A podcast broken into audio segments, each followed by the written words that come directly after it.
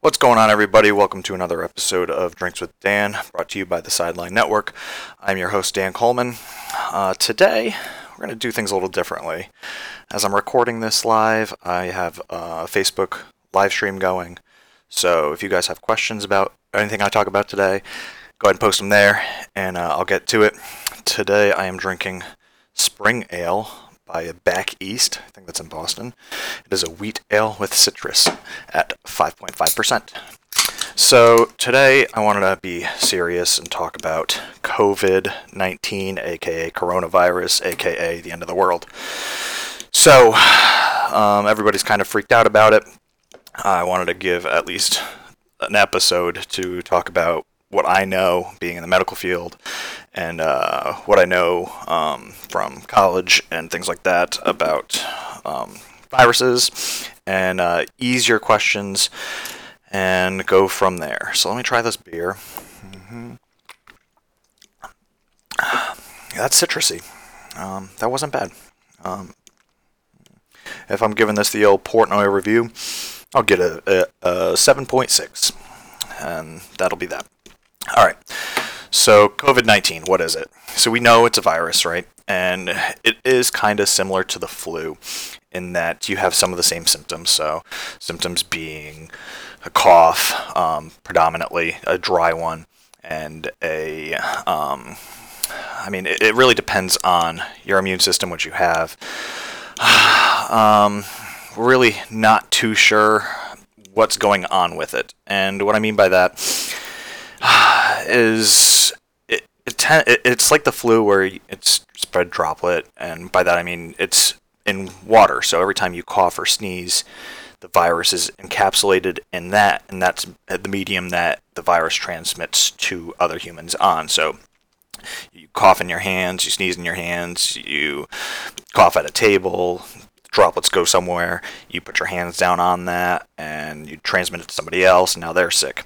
And what we're seeing with COVID is that um, what difference between the regular flu and COVID? So regular flu, it does transmit via the same way, but it only tends to affect like one or two other people in that transmission. And what we're finding is that with COVID, you're infecting like four to five people instead of that one to two. So it is easily susceptible to being transmitted. However, um, it doesn't seem to be as deadly as the flu, especially in um, younger people, such as myself. So, um, but with it being so easily transmittable, those with a weakened immune system, so um, think like anything with a immune system deficiency. So um, you're looking at uh, lupus or cancer or things like that old people because their immune systems get weak over time. And we'll go into that a little bit later when I talk about antibodies and antigens and things like that. We're going like totally ninth grade science class here. So, um, we know it came from China. Um, we know that it came from the Wuhan Peninsula or province. I'm not sure. Don't quote me on that. Um, and we're 96% sure that it came from bats. We're not 100% sure because the issue is that there's a 4% difference between what's in bats and what's in humans, and that 4% difference is what makes us have it. So, um, so if it was 100%, the one that was in the bats wouldn't affect us because our genetic makeup is different than bats. Obviously, we're not flying around. We don't have echolocation, which would be cool, but we don't. So, um, with that being said, um, you know, it, it is. Um, I don't even know. I lost my train of thought. It must be this beer. Um, came from China. Came from bats. Oh yeah, four percent. So the four percent difference is what made us susceptible to getting it. Um, so we think it came from people eating like bat soup. Wasn't cooked all the way. Virus stayed alive. Went into a human, and then that human spread it around. Um, so the numbers that I have that we think are accurate is that 80,000 people were affected in China. Um, and I say that with a grain of salt because we really don't know what exactly China's numbers are. They tend to hide and mask the actual numbers. So we don't know how bad it's going to get. We can kind of look at Italy and see um, the numbers from there because they're more open about this kind of stuff. Um, they're trying to help out, where China wanted to mask it. Um, I, I heard rumors that the whistleblower who said, "Hey, this is an issue in China," has not been heard from.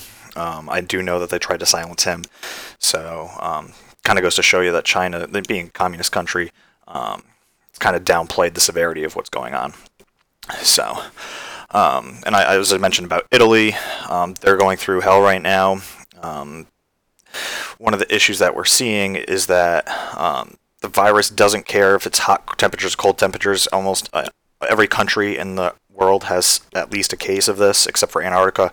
Actually, I take that back. I think Antarctica has one case.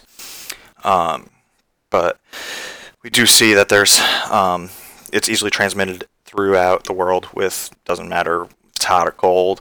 Um, so that's what makes us think that it's going to last longer than just a few months. We think it's going to last four, five, eight months before we kind of get this under control. Um, so um, that's that. So I think I have a bunch of people. Oh, people are joining. I don't have questions yet. If you guys have questions, feel free to ask me, and I'll get to them as I can. Um, as like I said before, I can't see what's on my screen because my computer's broken. That's why I'm looking at my TV because I have it connected to my TV. Because I don't know why my Mac's broken, but that's what that is. So, COVID symptoms. All right, I go back. Let me digress. So, the reason why we're freaking out about it is because those that are immunocompromised or um, elder or both are so susceptible because um, you know think about like nursing homes. So you have 80 to 100 people in a average sized nursing home all of them over the age of I know, say 55ish or so. So you have a high cluster of individuals in one confined area and if one person gets sick it's very easily can get spread all throughout so um, that's one of the biggest concerns. Another one, obviously, that we're seeing now with the closing of stores and restaurants and things like that. Like I mentioned, the tables, people coughing, touching things, other people sitting down, table wasn't wiped down or sanitized. I mean, you can still wipe it and it's not going to kill it. We're not too sure as to how long it can stay alive. I've heard up to four days um, that it can stay alive on a table or things like that. Um, and I'd say alive, it's not really alive, and it's not really dead either. Um, it's kind of like Frankenstein or any of those guys, because um, it's it's like a protein, and it just kind of wreaks havoc on you. It can reproduce, so it's not totally dead.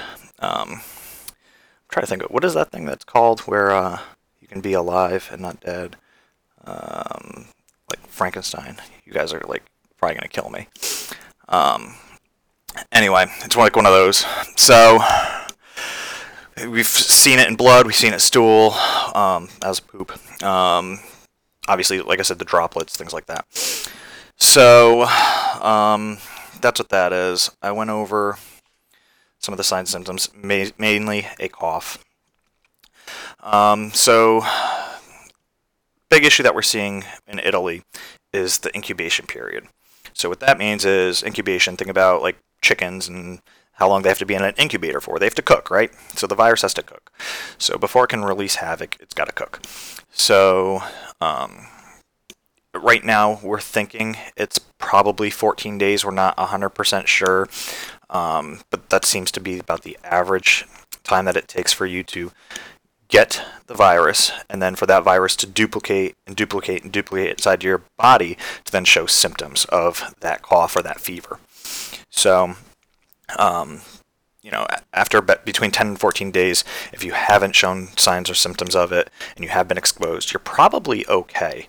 Um, and that test that we're, or tests plural that we're running, there's a couple different kinds, um, which I don't know if I can go into because it's like way above my head, so I don't know how I can break it down for everybody. But the um, the test that we're running, it, your your body has to be over a certain threshold. So if you just get exposed and you have one little virus in your body and it's just floating around, you know, it's going through your bloodstream, whatever, the test is not going to pick it up. The test has to pick it up once it kind of mat like combines and combines, multiplies, and it sits somewhere like your nose or your mouth, and that's why people get like the runny nose and the cough and things like that, because that's where the virus likes to kind of hang out. So that's when we take the swab, put it up your nose, and try to grow it and see if something comes. And if we do, then we know, hey, you're positive. Um, so if you get stuck today, or you get exposed to it today, you're probably not going to show signs or symptoms of it until that two week period hits. Um, and that's that. So, the things with Italy, it just kept spreading and spreading, and people didn't know they were sick until it was too late because you don't show signs and symptoms until that multiplication of the viruses um, makes itself known. So, you're just living your daily life, and all of a sudden you're sick. Well, the last five days and everywhere you went, you know, bars, restaurants, movie theaters, things like that, everybody that sat in that seat or, you know, shook hands with you could possibly be infected with it. So that's um, that's kind of how it spreads. Because it is droplet, so um, it's basically in your saliva at that point. Um, like I said earlier, the symptoms kind of depend on a couple things: how old you are, like I mentioned, and as well as um, your immune system functionality.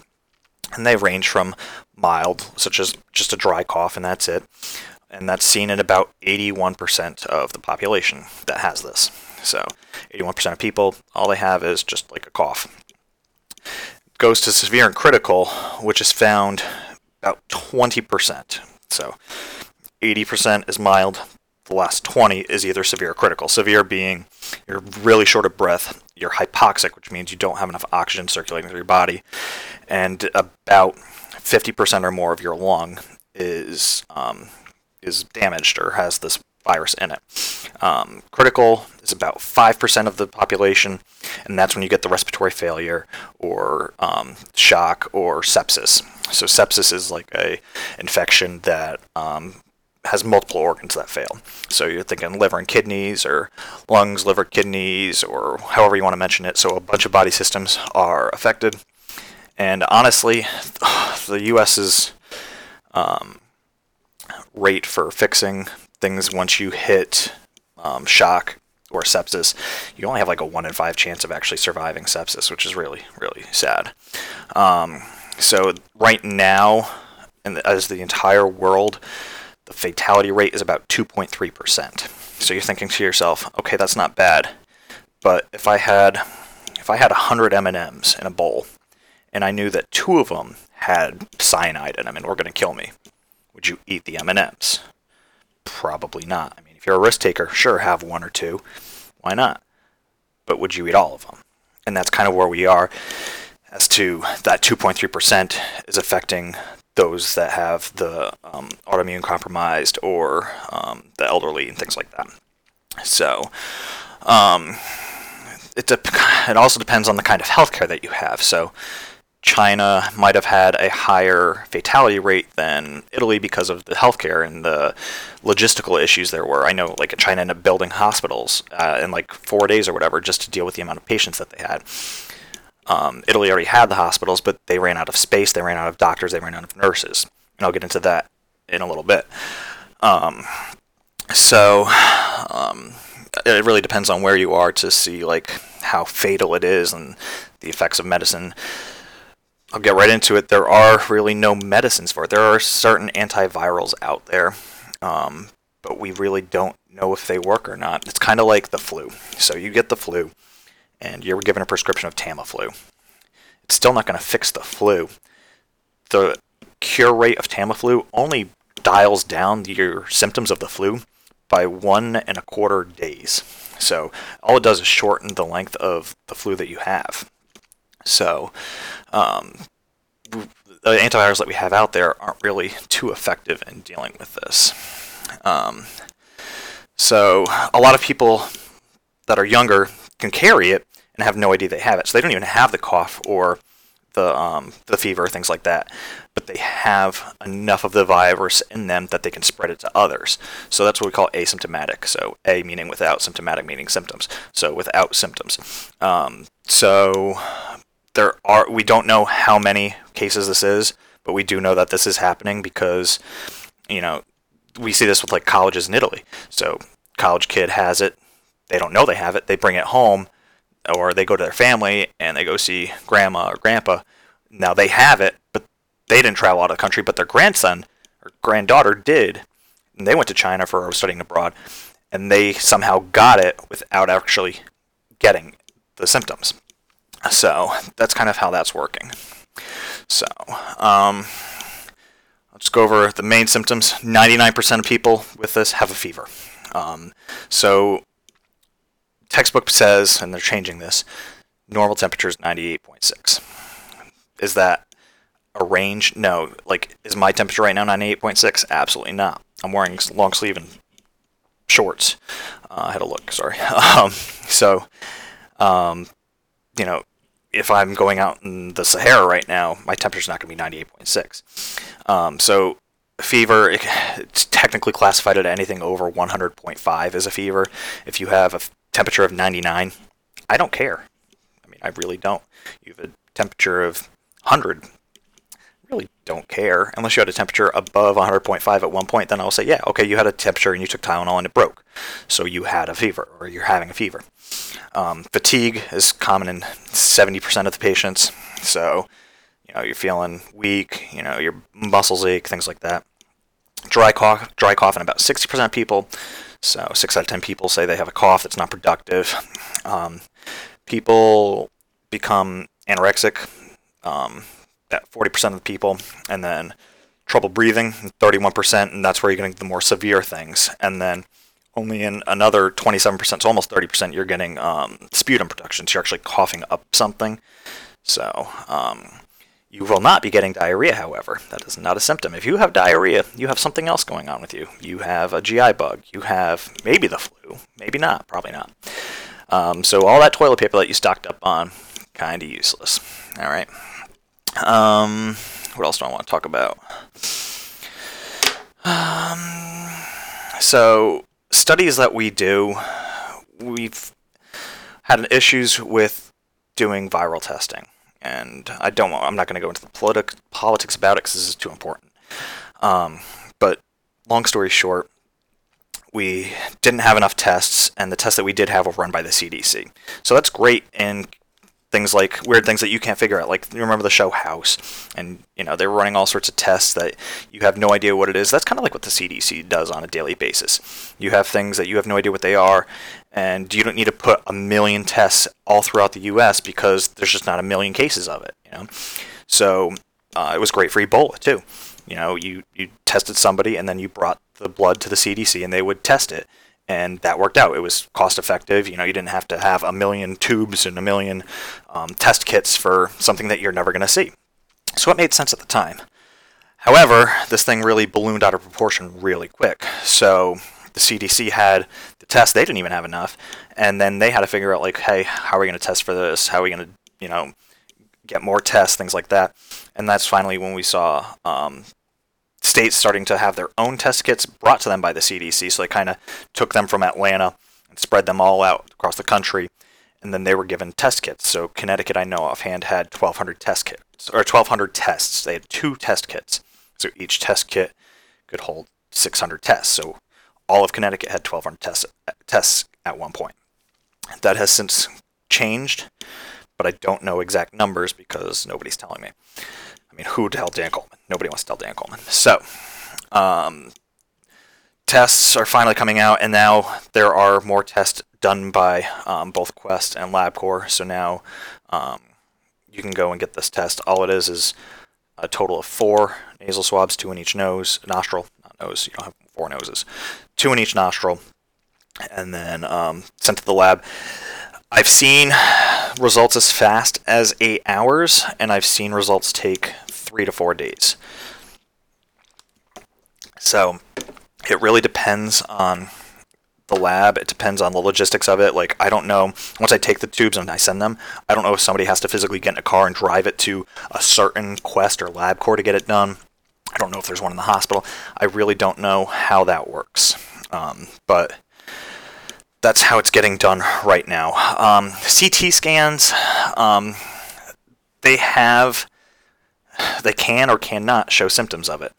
Um, so we tend to see things in the lower lobes. So there's three lobes of lung on the left side of you, or sorry, on the right side of you, two on your left because your heart's in there. There's only two spaces. So in the lower lobes on both sides, you'll see stuff um, potentially white, white little, um, kind of looks like glass, um, and that's where we would see something. But that's it's time kind of hard to differentiate that between pneumonia or something like that.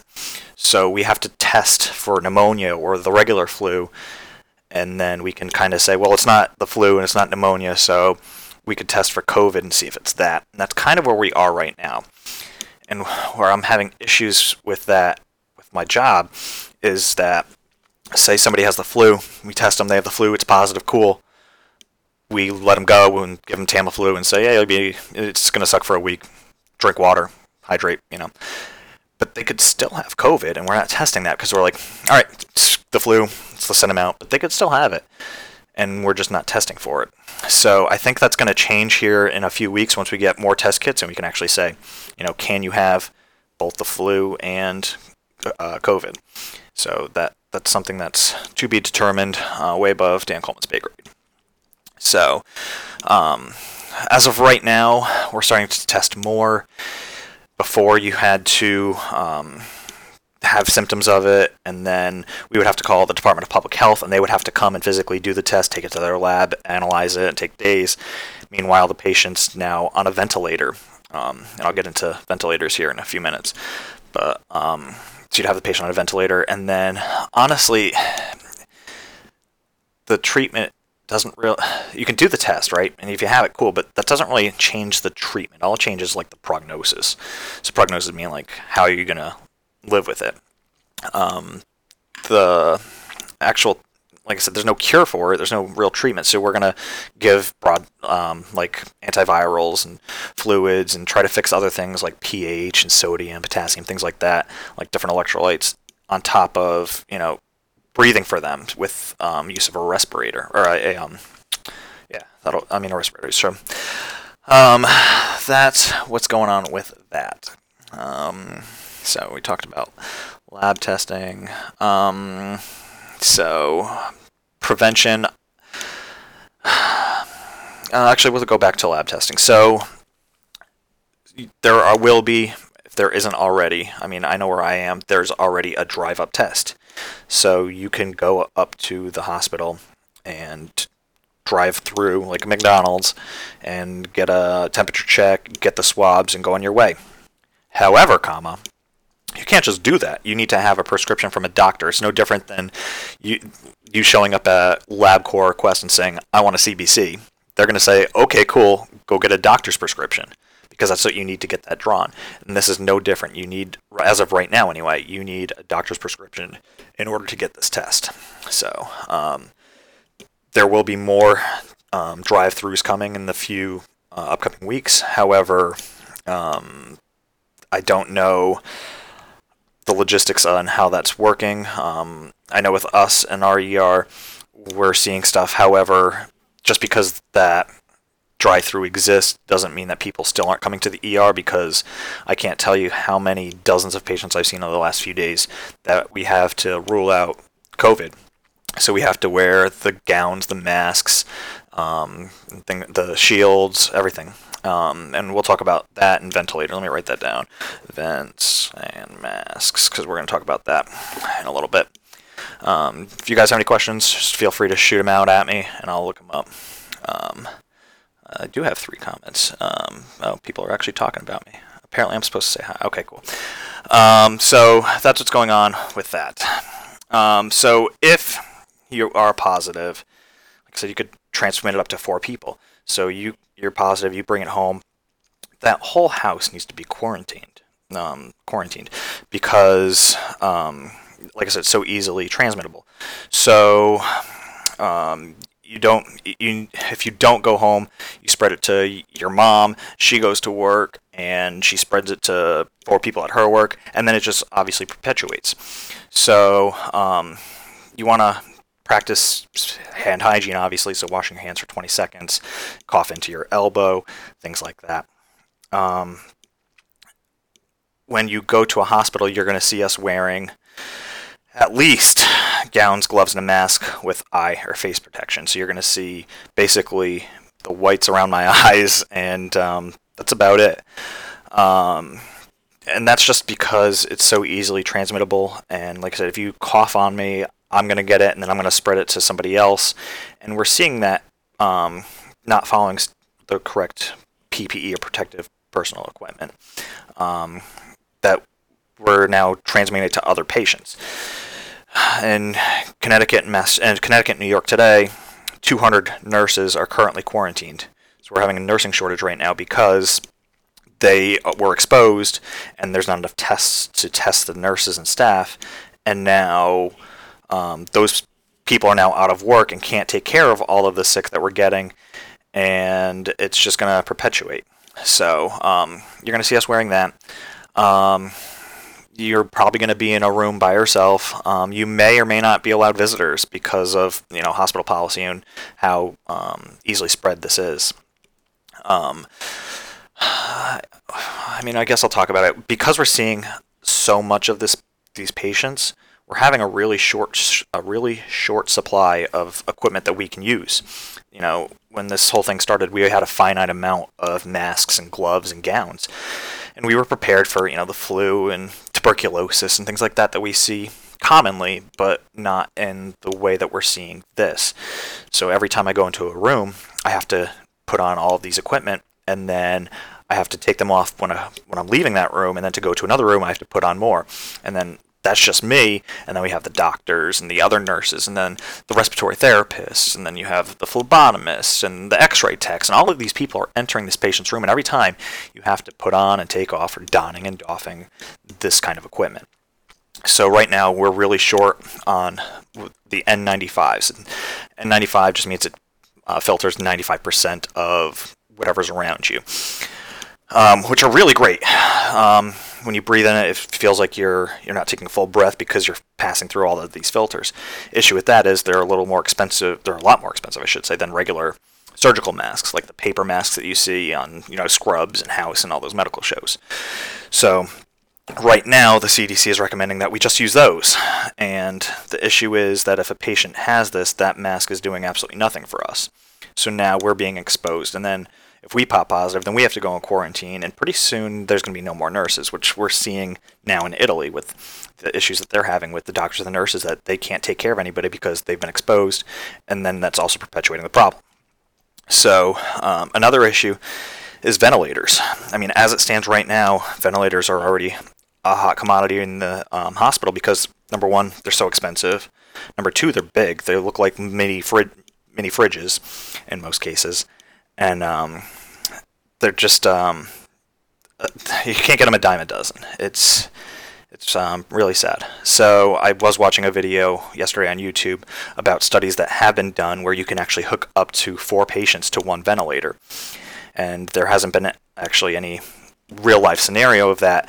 However, um, it has been done in studies that show like if you have four people that need to go on a ventilator you can. However those four people need to be about the same body structure. They need to have the same lung capacity. There's a whole bunch of things. You can't just put grandma sue and uncle joe on one ventilator because their body might be different you know? Think about weight height things like that. Lung expansion. I'm not going to go into tidal volume and PEEP and all that stuff. So um, there are different um, things that we can do to kind of help. However like I said, there hasn't been any studies done to show that you're going to get like a ventilator associated pneumonia with it, or VAP as we call it. Um, so that's one way of looking at in a pinch you can use one respirator for more than one patient.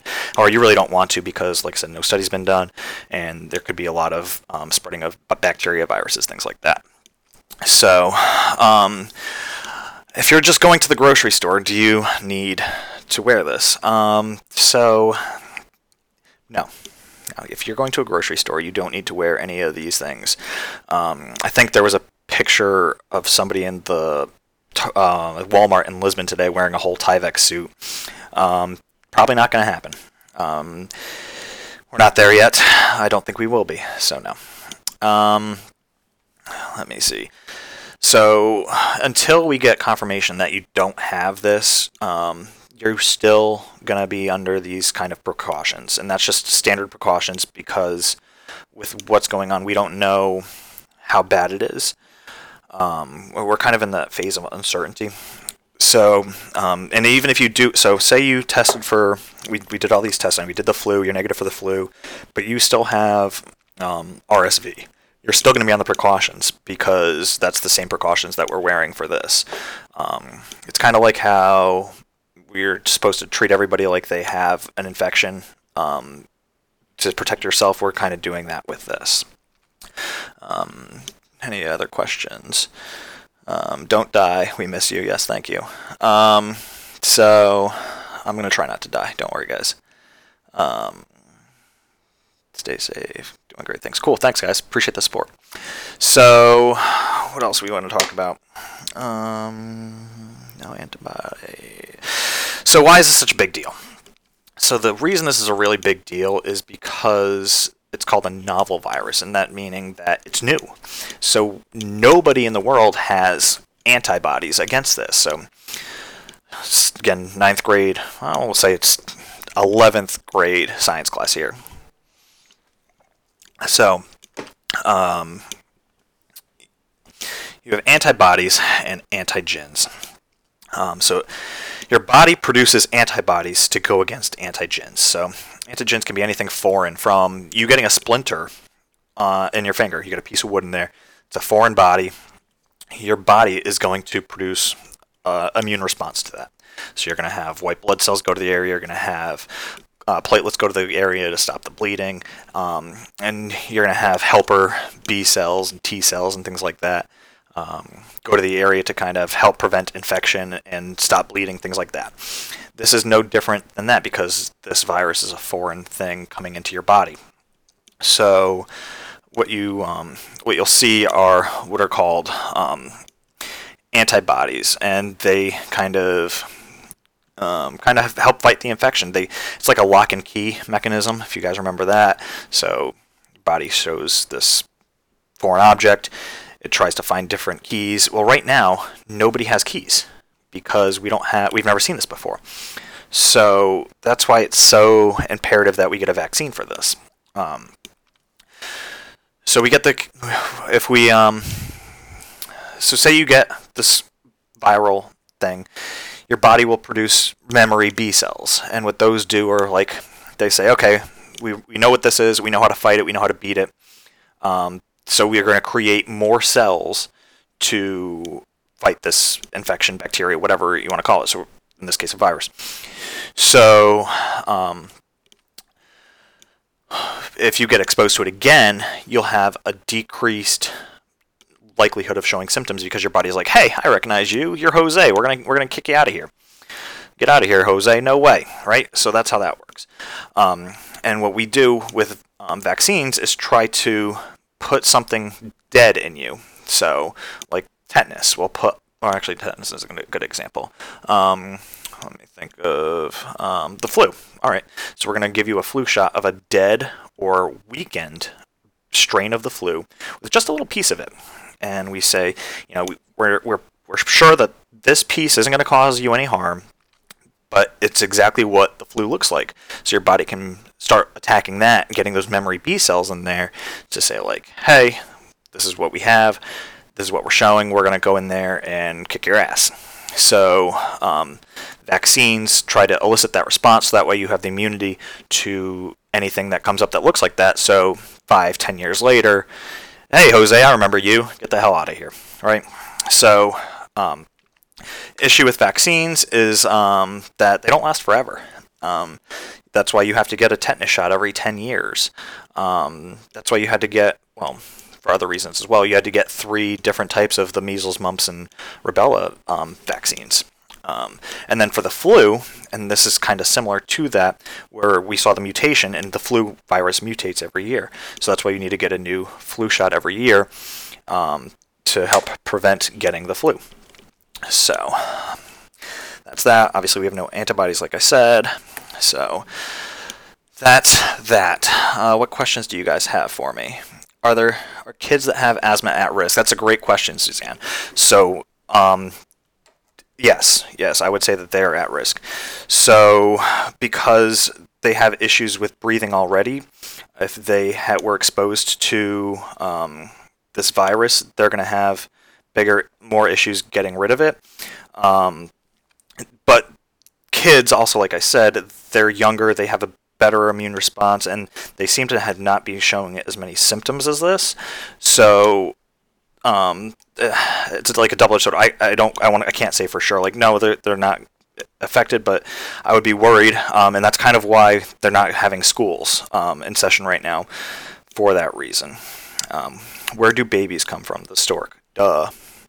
Um, so, uh, yeah, kids are definitely at risk, and they're really at risk too for, like I said, bringing it home to um, mom, dad, grandma, grandpa, especially like those kids that be are are babysat. Um, you have to worry about you know them bringing something home to grandma and grandpa while mom and dad are at work, and now grandma and grandpa are on a bed and event um, for the next few uh, weeks trying to fight this.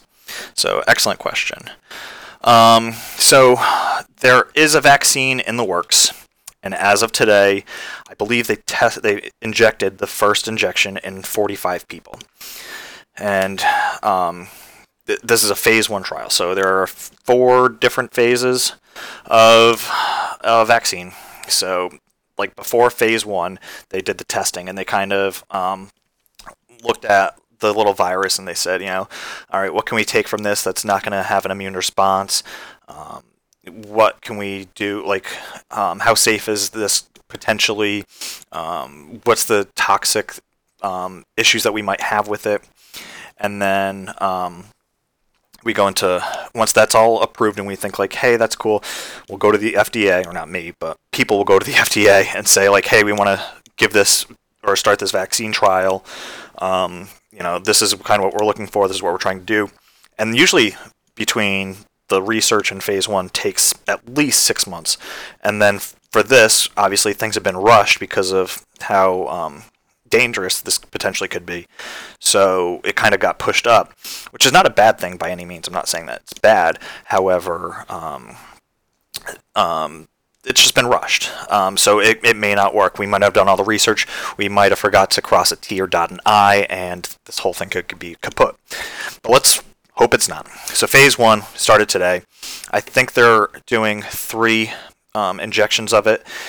That doesn't mean that we're going to get three injections once this finally comes out. What they need to do is find out what is the minimum doses that we need to get an immune response that we can say that we are producing antibodies against this antigen. So, um, this usually takes um, a few tries to get it right. So that's phase one. Um, phase two, we say, um, we, we say like, okay, we think it takes two doses of it. So we'll give you two doses of it, and then we look for um, how good it works. So we look for how good it works and the side effects of that. And there we probably do between 100 and 300 people. I don't know if this is going to be bigger because obviously we want to get this done faster. We want to see faster results, things like that. Because um, usually with phase one, um, you see a, short, a smaller sample size than this. But because obviously this is so important, we're doing a bigger sample size. So um, phase two, I, I, would personally think that we're going to see up to like 500 people for phase two, but I don't know when that's going to be.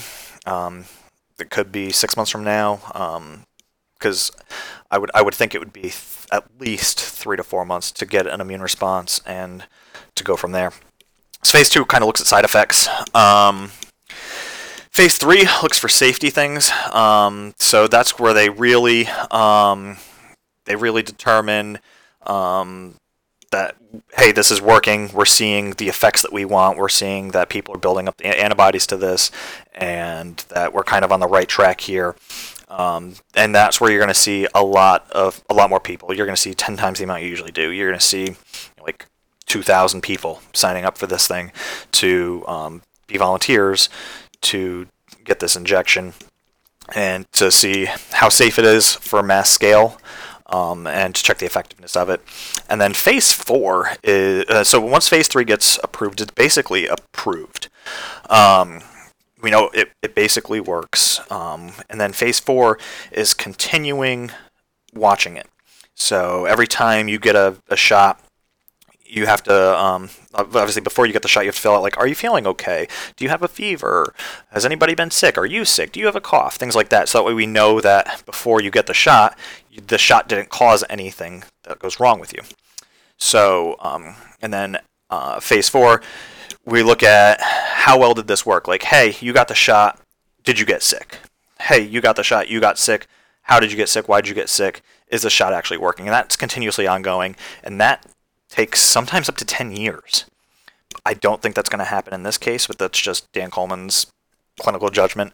Um, I think you're going to see that in about a year time if phase one and two work. Um, so, like I said, if this doesn't work at all, then we're going to have to go back to the drawing board and go from there. Um, so that's kind of vaccines on that. Um, you're welcome. So, uh, what else do I want to talk about? So, it, like I said, it is different than the flu. Um, it's very similar. Um, people don't have immune systems to it. It is more infectious, like I said. Deadly's questionable. I mean, the flu kills 60,000 people in the U.S. a year. Nobody's talking about it.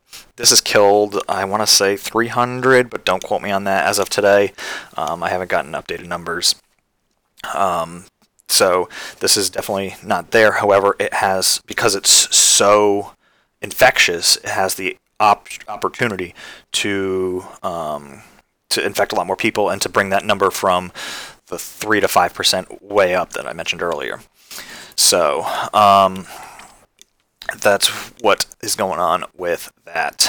Um, the best thing that you can do right now, stay the hell home. I mean, listen to these quarantines. I, I honestly think that it's there's going to be more quarantines coming, and it's gonna be you're going to see domestic flight travels canceled.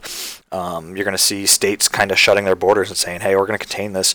You can't go to their that state unless you're going to go to a hospital and go work, or you're going to some important job that you cannot go to." Um, you know, we've already seen movie theaters and public transportation, things like that, get shut down, and um, I think it's it's going to get worse. I think two weeks is not going to be enough. I think that you might, and I'd be prepared for there being no school until next August or this August. Um, I you know I wouldn't be surprised to see like, hey, we're just not going to have school in session. You know, um, and I don't know the logistics of that. I know like Connecticut waived the 180 school day policy, so that way you can have less and you still get out on time. I, I wouldn't be surprised at all if you know they just say you're not coming back. I know some colleges already have. Um, so I wouldn't I wouldn't be surprised to see that schools are that far off. Um, yeah, I, I don't know. Um, stay the hell home is your best thing you could do. If you have to go out, wash your hands. If you can't wash your hands, use Purell. And if you can't use Purell, make some. All it is is rubbing alcohol and aloe vera. I mean, literally just put them together, mix them. Um, 70% alcohol, I believe. Mix them, and then from there you have your own Purell. Because I know that they have been sold out, but I did read that Amazon is starting to restock medically necessary things such as that, and they're also um, stocking housing things that you're going to need as well. Um, I wouldn't be surprised if you know we're in quarantine for a month um, just to stop this. Um, I kind of hope that we are because I have a trip planned in May and I want to go, so I need this shit to be gone. So. Um, um, that's what I'm going to say about that. Stay the hell home. Um, if you have to go out, wash your hands. If you can't wash your hands, use Purell. Um, don't go to nursing homes. Please, like I, I saw a picture online of um, this person going to their nursing home to spend time with their mom, and they open the window, and I'm like, what's the point of having quarantine if you're just going to open the window and sit right in front of the window and have your mom sitting right there? Yes, it looks cute for a picture. Guess what? You just killed mom. So good job. Kudos to you, bro no, don't do it. Stay home. Use a phone. Call grandma if you need to. Um, call the nursing home. Have the nurse call you and talk to your mom or grandma, whoever. Stay the hell home. Um, uh, if you got any more questions, let me know. Um, I'm in Tennessee and they just raised our state of emergency more than Friday. Right now, I have to work, but I'm sure they will soon shut down. Um, yeah, I wouldn't be surprised if you see states shut down altogether. Um, I'm not an expert in that by any means. I'm just Merstan. I have no idea. Um, I wouldn't like I wouldn't be surprised to you see all states shut down and the only people on the streets are idiots like me that's going to work the front lines of this. Because um, it really is like a war. It kind of it kind of has the same feeling of that. Like you're you, putting boots on and putting your foot foot in the ground and going. Um, you know, it's no different than you getting ready for battle and putting on your Kevlar vest and getting your M4 and going out there. I mean, this is really very similar to that. Um, um, if you can stay home, stay home. If you can't work, um, don't. Or if you cannot work, don't. Um, I, I, really think that you're going to see the federal government step in and, and make sure that people get paid. Um, so I wouldn't be too worried about that. It might take time. I'd work with landlords and things like that. But again, I'm not an expert in that by any means. Um, but I would definitely um, not work as, as long as you can, especially if you have um, a, a, big family. So you know you have more than um, four people in your house, and um, you have somebody that's immunocompromised or um, something similar. How much hand sanitizer can I drink without getting sick? Liquor stores are closed. So for you, Ryan, um, just drink all of it and then chug bleach for the um, chaser, and you'll be good to go. Yeah, no, just kidding. Don't drink hand sanitizer. This is not um, a Tide Pod challenge. I did see somebody do the Corona challenge. I'm not endorsing this. Apparently, the Corona challenge is you lick airplane seats. But again, I'm pretty sure that this is going to um, ban air traffic altogether for like at least 30 days. Um, so I just don't want to make sure I hit all the points I wanted to. Um, pregnant women, there really hasn't been a lot of information. I'm looking at it right now from um, UpToDate, which is a great resource for medical professionals, um, written by medical professionals, kind of like Wikipedia, but by doctors for doctors specifically says minimal information is available regarding COVID during pregnancy. Um, there hasn't been any um, transmission identified, um, but there's only been about um, 18 women that were suspected or confirmed of having it. But there's been no transmission of it going to the neonate. With that being said, you know this only has a two percent fatality rate. So what if two percent of cases are transmitted through um, placenta or through birth? We don't know that. So if you're, and I'm saying this now, um, I think there's going to be a huge surge in the population in nine months, and if COVID's not gone by then, we're going to have a lot more data on that. Um, so all these nurses that are are coming back into the field that's been retired, I think we're going to need them in nine months to help work labor and delivery. Um, so pregnant, like we, we don't know. We don't n- think it's going through breast milk, but we're not sure. Um, obviously, if you stay home and you stay quarantined and everybody else stays quarantined, then there's no chance that you're going to get the virus because it's not going to your neighbor's house and then walking the little virus legs down 30 feet. You know, it'll it will get six feet though. So if you stay home, you're not going to get it. You don't have to worry about it. Um, um, let me see if there's anything else I want to add. Testing should become more available um, once um, more money gets put into it, um, and obviously time, it's going to take weeks to build up the stockpile that we need.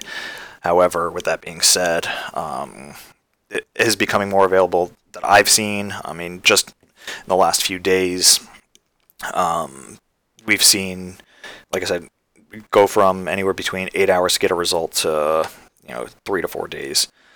Um, if you can, please um, support the people that are going out there. Listen to them. Listen to the CDC.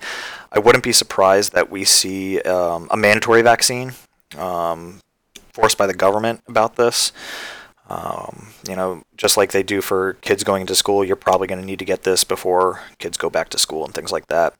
Um, I'm trying to think the H1N1 vaccine. I don't know. I, I, think it was required for schools. I know I had to get it in the military. Um, so um, I, I, I would I would assume that you're going to end up being mandatory vaccinated before society kind of returns to normal. Um, and unfortunately, this is going to be the new normal for um, at least a month, and I hope it's shorter than that. I hope I'm wrong. I really hope I'm wrong about this. Um, I said on my podcast two weeks ago, I wish I, I did. I don't know enough about it, and now that I'm two weeks into this and I know a little bit more about it. I hope I'm wrong. I really do. Um, again, if, if, anybody has any questions about this, shoot shoot me a message because uh, I'm going to wrap it up here in a minute. Um, uh, let's see. Um, we went over doses of that. Information from patients. Um, 80,000 cases in China. Um, it's kind of crazy. Um, it started in January or late January 2020. It's called COVID 19 because it was first discovered in November of 2019. Like I said, the whistleblower, who has later been arrested and never heard from again in China, um, found it. So it's year 19, but it really came around in 20 and it was finally classified in March as 2020. Um, I think I said on my podcast two weeks ago before it was classified as a pandemic, like, hey, this is already a pandemic, so hey, I kind of know what I'm talking about, right? Um, if anybody, you should always think that this could be COVID until it's ruled out. So especially if you have the fever or um, the cough, especially and especially if you have been in an airport or airplane um, and you've been in close contact with somebody, because all that is just recirculated air. I mean, they do have filters. I think they're HEPA filters. However, that's not um, good enough for something like this. So you're just breathing recirculated garbage air. Um, and they're like, well, I didn't really travel anywhere. Um, I just went to Florida. And I'm like, oh, and you don't think that somebody else didn't go from somewhere else um, while you were on that plane? No. Oh, yeah, well, you did, asshole. So, um, you know, think outside the box when we ask you these kind of questions. Um, you know, it, the possibility of you having it is there. Um, and like I said, hopefully, in most people, you have you might have it and you don't even know it, and then it kind of resolves, and your body fights it, and we go on our merry, happy lives for the next few uh, years, hopefully. You know, um, you know, I don't think that this is um, the Spanish flu. Not so fun fact: Spanish flu was only called Spanish flu because the Spaniards were the only ones to actually say, like, "Hey, we got the flu here, and it's uh, killing everybody." Because of the um, World War One, nobody wanted to associate themselves with it. So it was already in France and Germany, and nobody wanted to say shit. So, kudos for you, Spain. Um, so we talked about infection control measures such as, you know, um, you don't wear gloves to Walmart. You're just inducing people that are freaked out that aren't listening to Dan's podcast and um, don't know what's going on. Uh, like I said, the Tyvek suit in Walmart today probably not necessary at this point. Um, you know, this is not um, anything that's terrible. However, I, I mentioned I made this analogy earlier. This is something like Chernobyl. Um, this is that kind of response. You know, this is not past Three Mile Island. This is now a Chernobyl. We um, have to stop this before it gets out of hand. And uh, you know, Chernobyl had the possibility of tearing up the world. If you haven't seen Chernobyl on HBO, should definitely watch it. Um, true fact, true statement. Um, however, um, this is kind of like that. We're kind of in a dire need that we need to stop this now before it gets too far. And you see the um, the average age drop in all the world. Um, wash hands. I saw talked about that. Respiratory hygiene. Cover your cough. We talked about that. So if anybody has any questions, I'll answer them. Um, what are the ideas for alternative to standard PPE when we come out in a month? Yeah, so that's the issue that we're having, uh, Ryan. So great question. So I kind of mentioned that earlier. We're using regular masks instead of N95s. We're, we, every day it kind of changes as to what kind of PPE we're going to wear, uh, which is really frustrating. Um, you know, when I when we first got it, it was wear N95s, wear uh, the face shields, and now it's wear face shields but wipe them in between patients to try to, um, you know, not use as many of them. Um, N95s wear up to five times um, in rooms. I don't know that that's effective. I think that once you wear it and take it off, you're kind of breaking the seal of it. Um, granted, it's not a big seal, but there's a piece of metal that clips over your nose, and if you're um, constantly bending that on and off your face, eventually it's not going to have the integrity to hold there anymore. Um, so um, yeah, mask gowns and eyewear disappearing quick. You're not wrong. So the eyewear, is, I, I personally don't mind re- washing the eyewear um, because it's plastic. Um, the gowns and gloves, I, I mean, if we run out of gloves, that's awful because we're not. We, this isn't sterile gloves. You don't need sterile gloves. You just need regular um, latex or neoprene, whatever kind of gloves you have. Um, you don't need sterile gloves for any of this unless you're doing something invasive, you know, central lines, um, accessing a port, things like that. Um, so I'm not too worried about gloves. And then the mask, Dan Coleman's personal opinion about this is that that the CDC is currently saying just use a regular mask because hey, N95s are expensive and we ran we're running out. So just use a regular mask because some mask is better than nothing.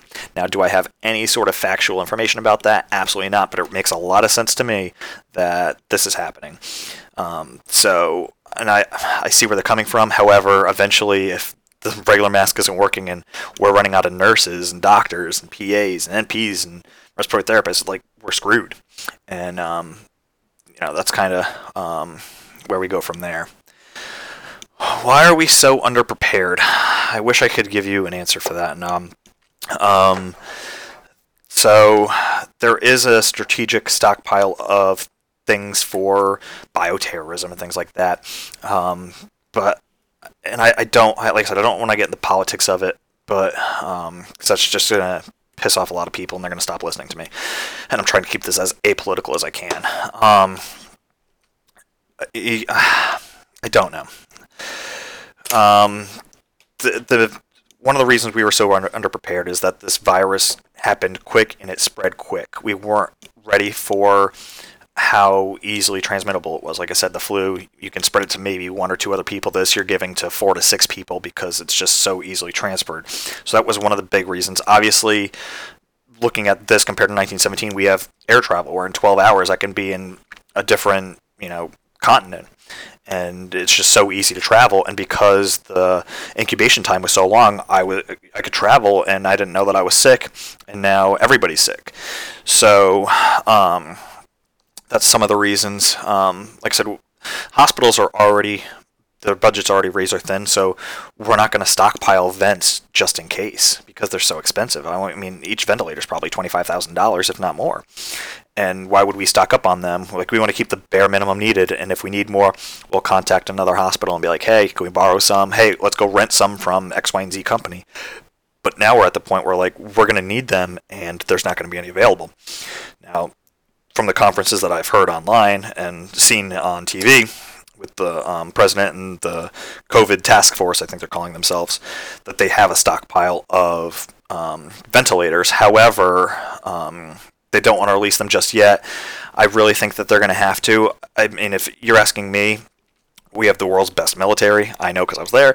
Um, they're like if I was down there doing screenings, um, or I wasn't personally, but we were doing screenings on um, when Obama was president, when uh, people were coming over from Mexico, and there was all those sick people we would go down there. This is no different than what activating the military for this. Um, we have MASH tents, so um, military hospitals that we can set up in a matter of a couple days and have beds. We have um, military nurses, medics that would all do it. We have military doctors. We have the Public Health Service. We have the National Institute of Health. And we have the CDC. These are all federal responses that um, in FEMA that can all help out with this. Um, I wouldn't be surprised if in the coming days that you see more activation of that. I hope so because this is an all hands on deck. We need literally everybody to be working together on this to um, kind of solve this issue. Like if five people don't want to go home, don't want to stay home, and get everybody sick, we're just perpetuating this problem.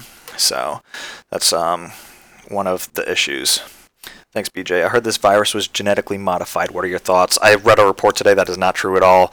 Like I mentioned earlier in the podcast, that um, this virus has a 96% um, confirmed um, with certainty that it came from a bat, and it was um, it, it, I mean, genetically mutated, but not modified. This is not done um, by any government agency, um, things like that. This is not a bio weapon. I mean, every country has this. Um, I mean, if, if this was genetically modified, modified, wouldn't we have a vaccine somewhere and be like, hey, we got a vaccine that's going to cost you a million dollars a pop for it? I mean, that would be something that would have happened. So no, I think this is natural. Um, just like the flu is natural, things like that. It just happened to be in bats, and it made the transition from bats to human, kind of like how swine flu went from um, pigs to humans, and how the bird flu went from, or avian flu went from birds to humans as well. I mean, um, viruses mutate because they want to be able to infect hosts as easily as they can. So, um, in order to do that, they, they mutate, they change their DNA just a little bit, and then um, they try to get into different hosts or animals or humans or whatever you have, and um, that way they were able to you know spread and infect more people. So um, that's kind of my thoughts on that. So um, it's been an hour. Anybody has any last questions, concerns, comments, bitches, gripes, moans? Let me know. Um, it was a pleasure doing this. I'm glad I was able to answer personal questions that you guys might have. Um, obviously, I, I, can do another one of these in the future once um, once uh, we, we get a little more information, things like that. I can give you stories from the front line. Um, so I, I, definitely don't mind doing that because um, I definitely think that people need to be aware of the issues that we have. Um, people have always eaten bats. This came out of nowhere. Makes us think. Yeah, I mean, things always. I'm trying to think of something that comes out of nowhere that affect people. I mean, HIV. Uh, HIV came out of nowhere. Um, that was not um, something that was genetically modified. You know, it came from monkeys and it made the leap from monkeys to humans, and then here we are. Um, I don't think a monkey fucker did this. You know, I think that um, somebody was around it and got exposed, and here we are. Um, so things like that. Um, so I guess that's going to be it for us today. Uh, again, if you have any more questions, feel, feel free to message me. Um, I'll be happy to try to find you an answer if I don't know it. I'm not the I'm not an expert in this by any means, but I have a little bit of knowledge in healthcare field and what's going on in the world. Um, so that'll be it for me today. Uh, thanks for listening to Drinks with Dan. Check out the rest of the guys on the Sideline Network. Uh, we have the Richo and Lala show. We have um, a Richo um, Sports Talk. We have or La Valley Sports Talk, the Richo's Rant, and then uh, soon to be baseball. But I don't know. I got to talk to the guys about that because baseball season's been proposed, postponed. So got to figure that out. So um, thanks for joining me with everybody, and I hope to do it again soon. Actually, I don't. I don't want to do this again soon. Actually.